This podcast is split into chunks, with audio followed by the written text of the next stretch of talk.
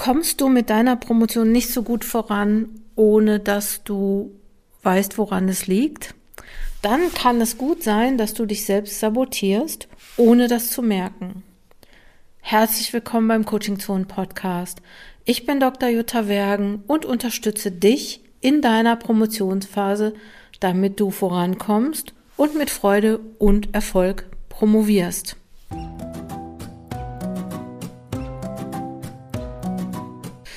Erste Frage vorweg, bevor ich zum Thema komme. Kennst du die Schreibchallenge für Promovierende? Aktuell steht nämlich wieder eine Schreibchallenge an. Es steht ja immer eine an im September und eine im Januar. Und wenn du den Podcast gerade zu einer Zeit hörst, wo es Sinn macht, sich zur Schreibchallenge anzumelden, dann mach das gerne. Ansonsten schreib dich in den Newsletter rein, dann kriegst du es auf jeden Fall mit, bevor die nächste Schreibchallenge startet. So, was gibt's bei mir? Ich durfte in der letzten Woche einen Workshop für Studierende, Stipendiatinnen und Stipendiaten der Hans-Böckler-Stiftung durchführen. Da ging es zwei Tage lang um die Promotionsvorbereitung und das Verfassen eines Exposés. Das hat mir einen Riesenspaß gemacht. Da habe ich nochmal gemerkt, dass ich das echt richtig gerne mache. Weil man kann ja sagen, was man will, aber so die Vorbereitung einer Promotion geht mit einer ganz besonderen Energie einher, wobei da immer ein Problem ist in der Vorbereitungsphase der Promotion, dass man nicht weiß, wie man es finanzieren kann, weil das ist ja dann so, dass man schon fertig ist mit dem Studium. Vielleicht macht es auch gar keinen Sinn, die Promotion schon so direkt oder es geht wahrscheinlich gar nicht, die Promotion bereits während des Studiums zu planen. Ich glaube, für das Exposé braucht man ja noch mal extra Zeit.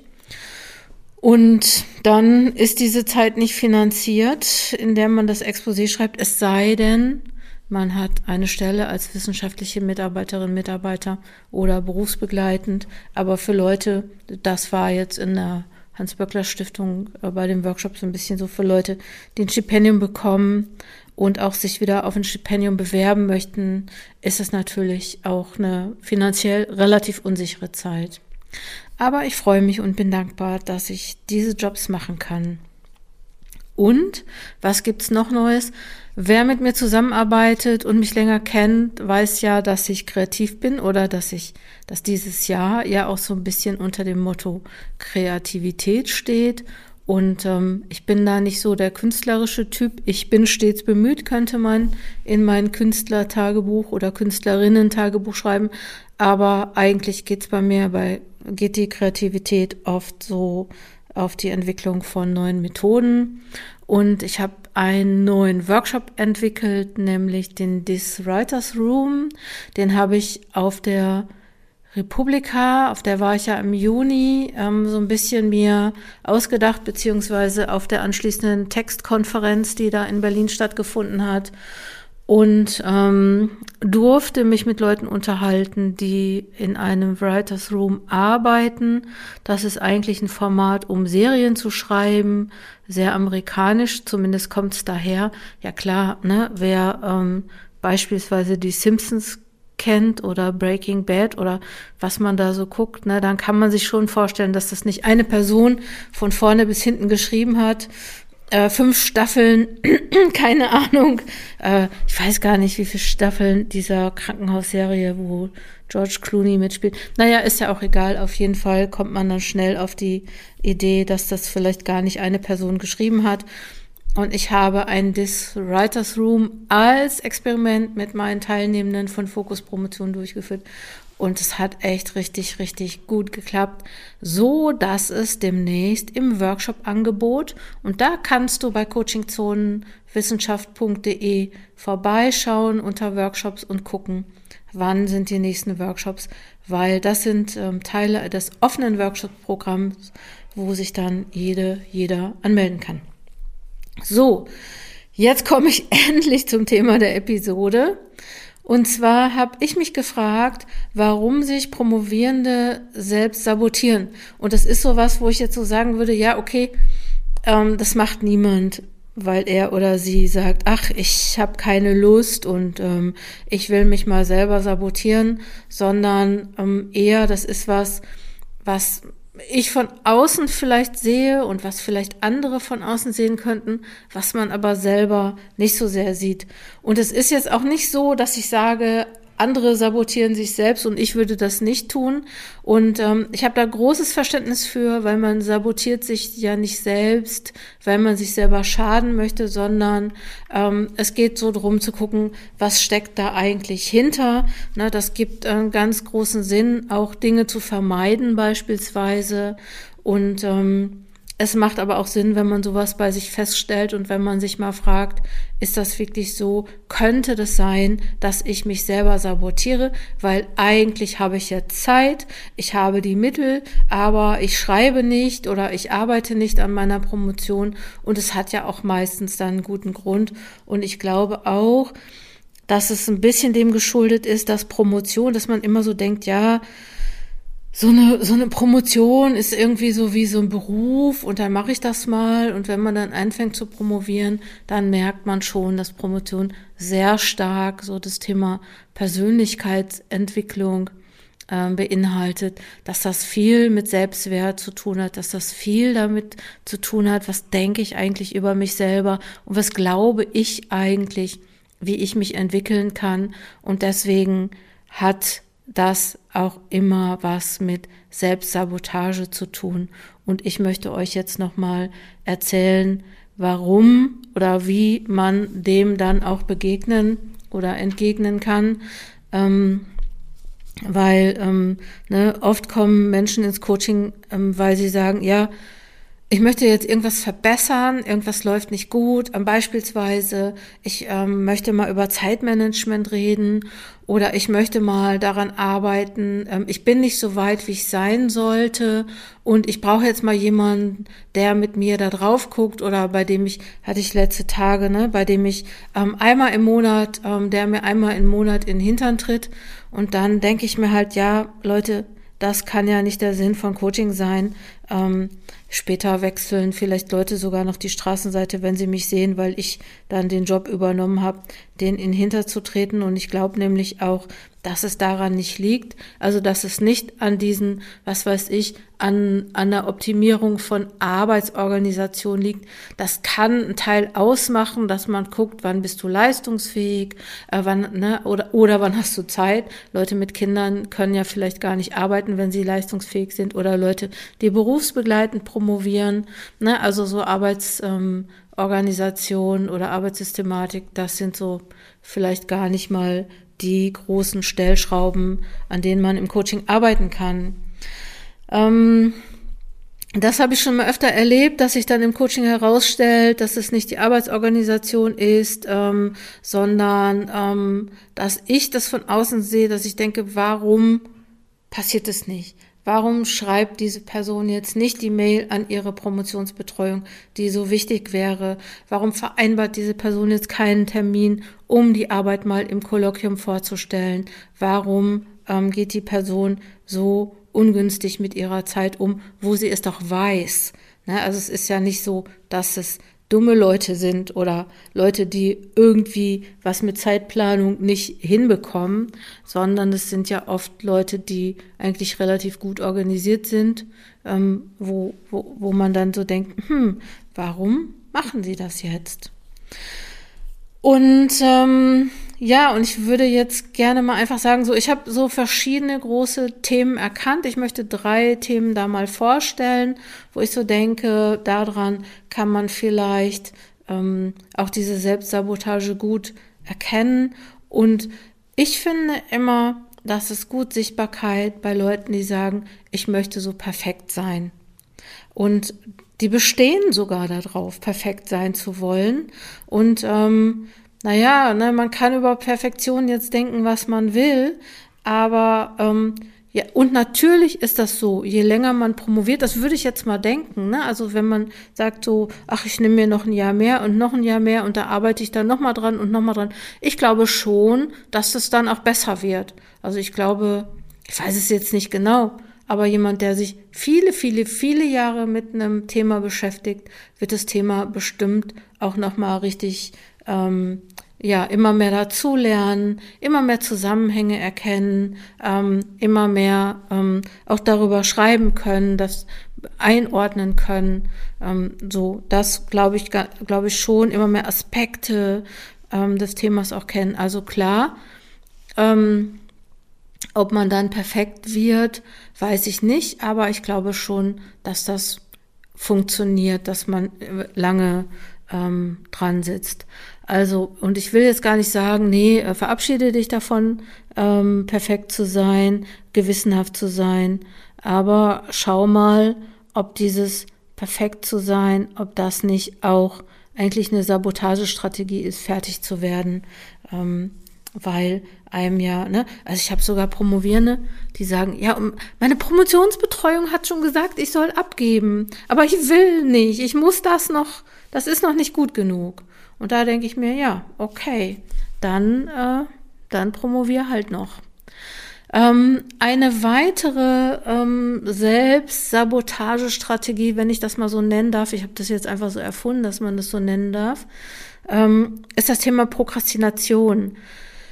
Das ist, ähm, kennen ja eigentlich alle, also die promovieren und auch alle, die nicht promovieren. Prokrastination ist ja allgegenwärtig, also diese Vermeidungsstrategie Aufschieberitis und ähm, ich habe da auch schon mal einen Podcast zu gemacht, Episode 97, und ich ähm, verlinke auch nochmal einen Blogbeitrag in den Show Notes, die ich dazu geschrieben habe, ähm, weil Prokrastination ist eigentlich nur ein Symptom. Die Ursache für Prokrastination liegt woanders. Also das heißt, Prokrastination könnte bedeuten, dass du bestimmte Ängste hast, dass du bestimmte Glaubenssätze hast, ähm, dass du aus irgendwelchen Gründen, dass du an dir zweifelst.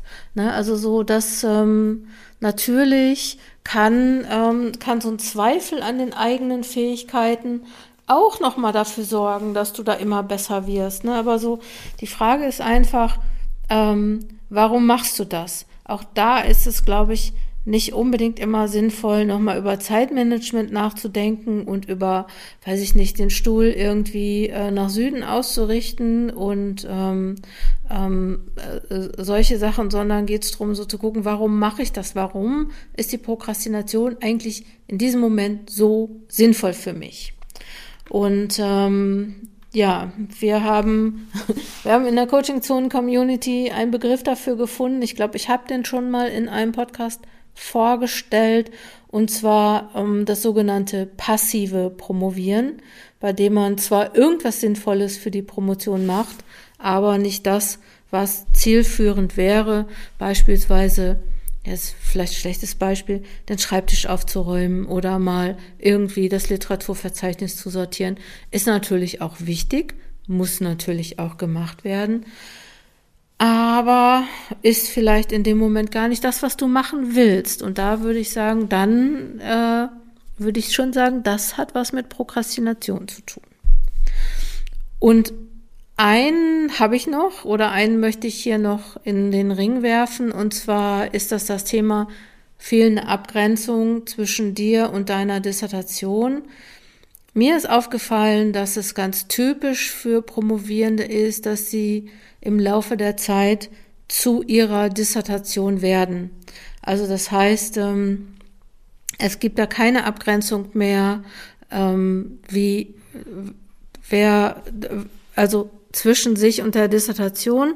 Ähm, und ich behaupte einfach mal, dass Promovierende ihre Arbeit viel öfter mit nach Hause nehmen als Menschen in anderen Berufen. Ich meine, natürlich, ich glaube schon, dass viele Leute ähm, den Ärger, den sie auf der Arbeit haben oder die Probleme, die Fragen, die sie auf der Arbeit haben, mit nach Hause zu nehmen. Ich glaube oder ich meine festgestellt zu haben, dass Promovierende das nochmal in anderer Art und Weise tun, weil sie wachsen auch so mit der Zeit unmerklich mit ihrer Dissertation äh, zusammen, also gehen oft eine Symbiose mit der Tätigkeit des Promovierens ein. Ähm, das bedeutet, die Gedanken kreisen stetig um die Promotion. Ähm, ja, äh, außerhalb der Promotions- und Arbeitszeit ähm, bestimmt es die Gefühlswelt, ist vielleicht so, dass man ein schlechtes Gefühl hat, wenn man beispielsweise nicht gut vorangekommen ist mit der Dissertation. Ähm, viele haben schlechtes Gewissen, wenn sie einer Freizeitbeschäftigung nachgehen. Ähm, viele nehmen vorsichtshalber ihre Literatur äh, mit in den Urlaub ähm, oder ähm, machen sich sonst Gedanken. Ne? Also so, ich behaupte einfach mal, dass Promovierende das, das oft machen und ne, so daran dass du dein Wohlbefinden davon abhängig machst, wie du vorangekommen bist und dass du nicht in der Lage bist, dich zu lösen davon, dass deine Gedanken ständig darum kreisen. Das ist ja auch was, was als schleichender Prozess ähm, funktioniert. Das ist ja nicht von Anfang an, sondern das wird dann einfach so mit der Zeit so und man merkt es vielleicht gar nicht, dass da ähm, keine Abgrenzung ist. Und ich finde, ganz besonders kann man das gut erkennen und das sehe ich im Promotionscoaching auch öfter, dass, ähm, dass Promovierende ähm, ganz niedergeschlagen sind, wenn sie eine schle ein, ein, ich sag mal, schlechtes Feedback oder ne, wenn sie eine Rückmeldung auf ihre Dissertation bekommen haben, die, ähm, dass sie dann nicht sagen können, naja, das ist nicht auf mich als Person, ne, sondern das ist was, was meine Arbeit betrifft. Manche trauen sich nicht zu zeigen, was sie geschrieben haben. Ne? Auch das ist, glaube ich, hat, da, da, es gibt viele Facetten und Aspekte dieses Themas, so und ich glaube auch, ja, ähm, manchmal fehlt da einfach auch nochmal die Abgrenzung. Also das heißt, Perfektionismus, Prokrastination und die fehlende Abgrenzung zwischen dir und deiner Promotion ähm, sind so Muster, wo ich sagen könnte, ja, daran kann ich erkennen, irgendwie, dass du dich selber sabotierst, weil das auch alles Themen sind, an denen man arbeit, arbeiten kann. Ne? So, ähm, das erkennst du an Ängsten, an so Glaubenssätzen. Und das Thema ist ja eigentlich auch immer so, glaubst du daran, dass du es schaffst? Ähm, weil manchmal, äh, das ist auch so eine Selbstsabotage-Sache, dass man selber vielleicht da gar nicht dran glaubt oder sich das gar nicht vorstellen kann, mal fertig zu sein. Und wenn das so dein Thema ist, dann darfst du da jetzt mal dran denken und dran glauben. Und ich würde dir vielleicht sogar, wenn du bei mir im Coaching wärst, dann würde ich dir vielleicht sogar als Hausaufgaben mitgeben, ähm, dass du es dir einfach täglich ähm, vor dem Frühstück schon dreimal vorstellst, wie das wäre, fertig zu sein, wie das aussieht, wie sich das anfühlt. Also das, das auch mal so nachzufühlen.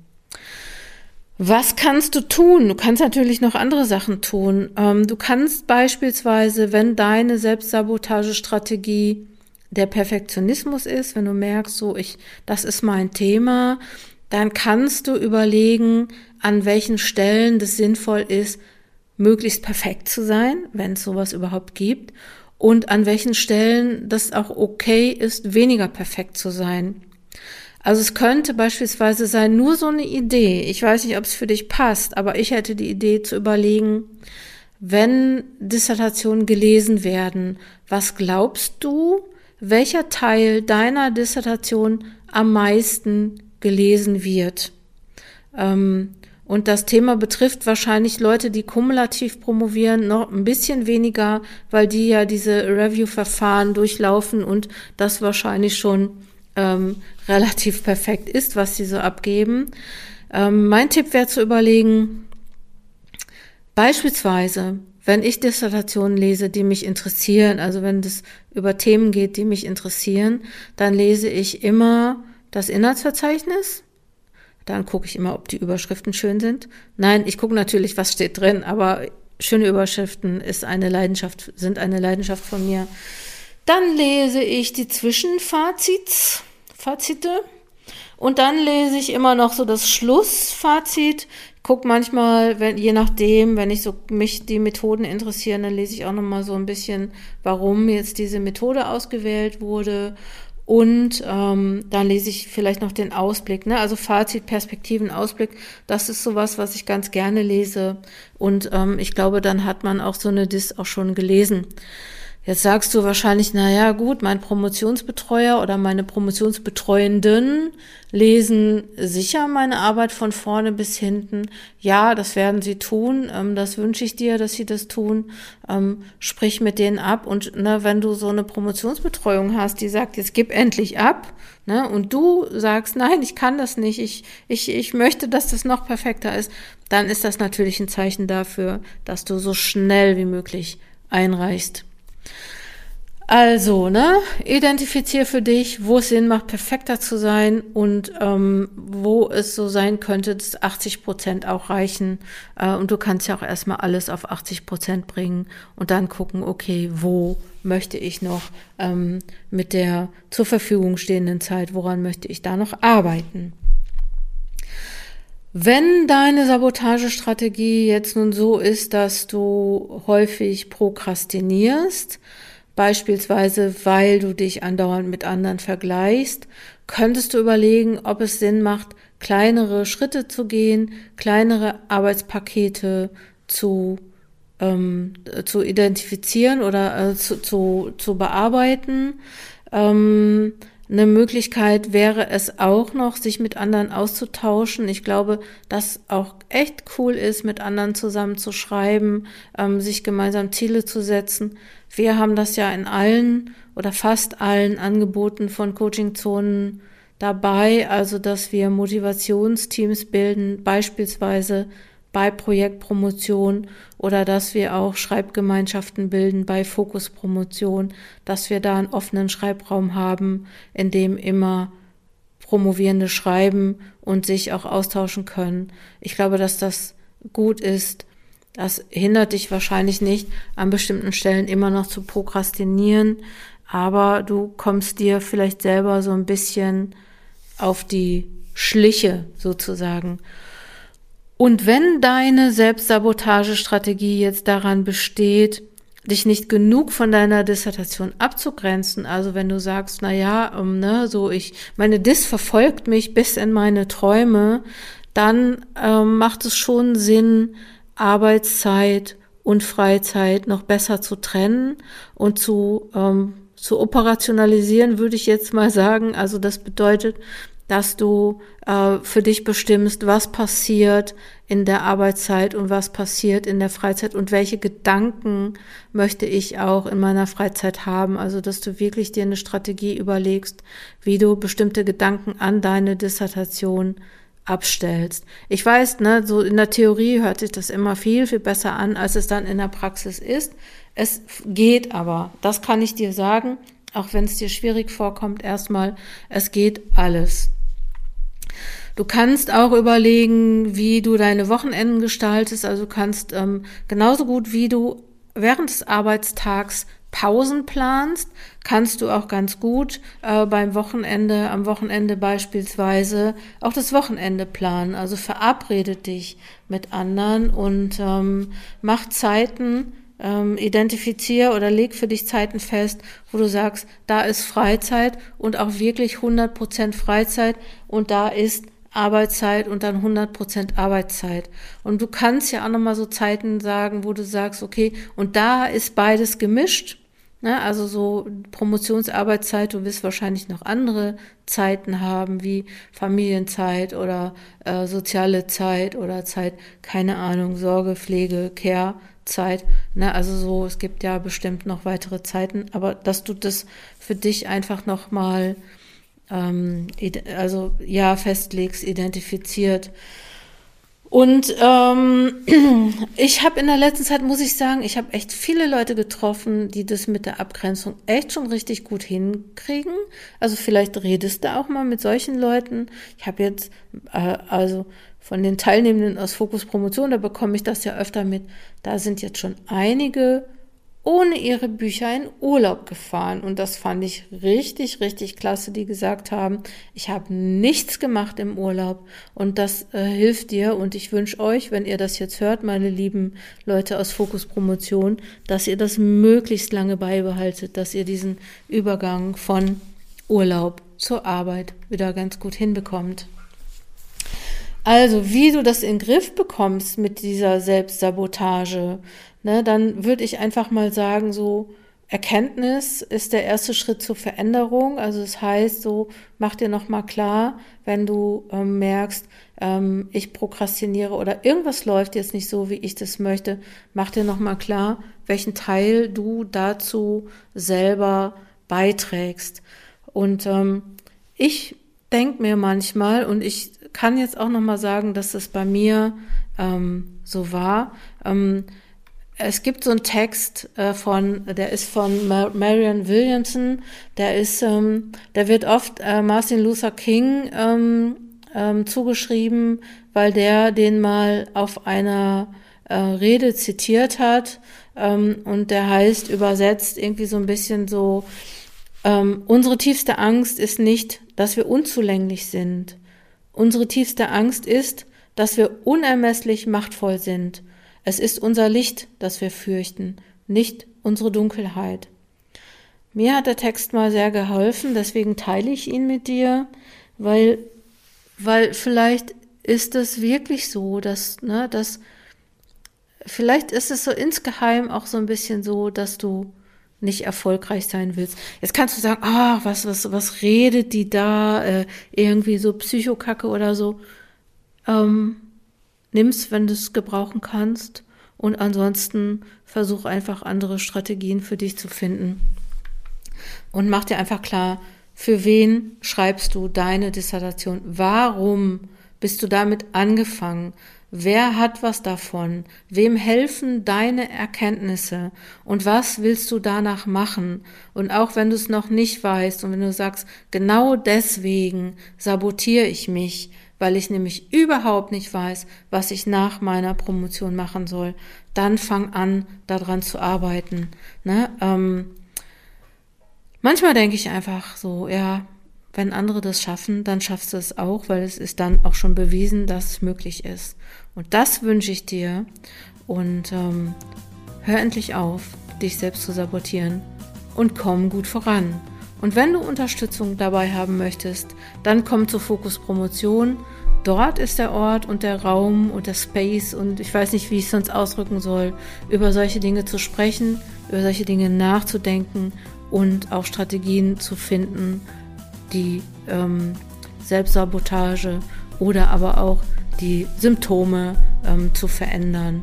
Ich würde mich freuen, dich dort zu treffen. Genau, komm gut voran deine Jutta Wergen.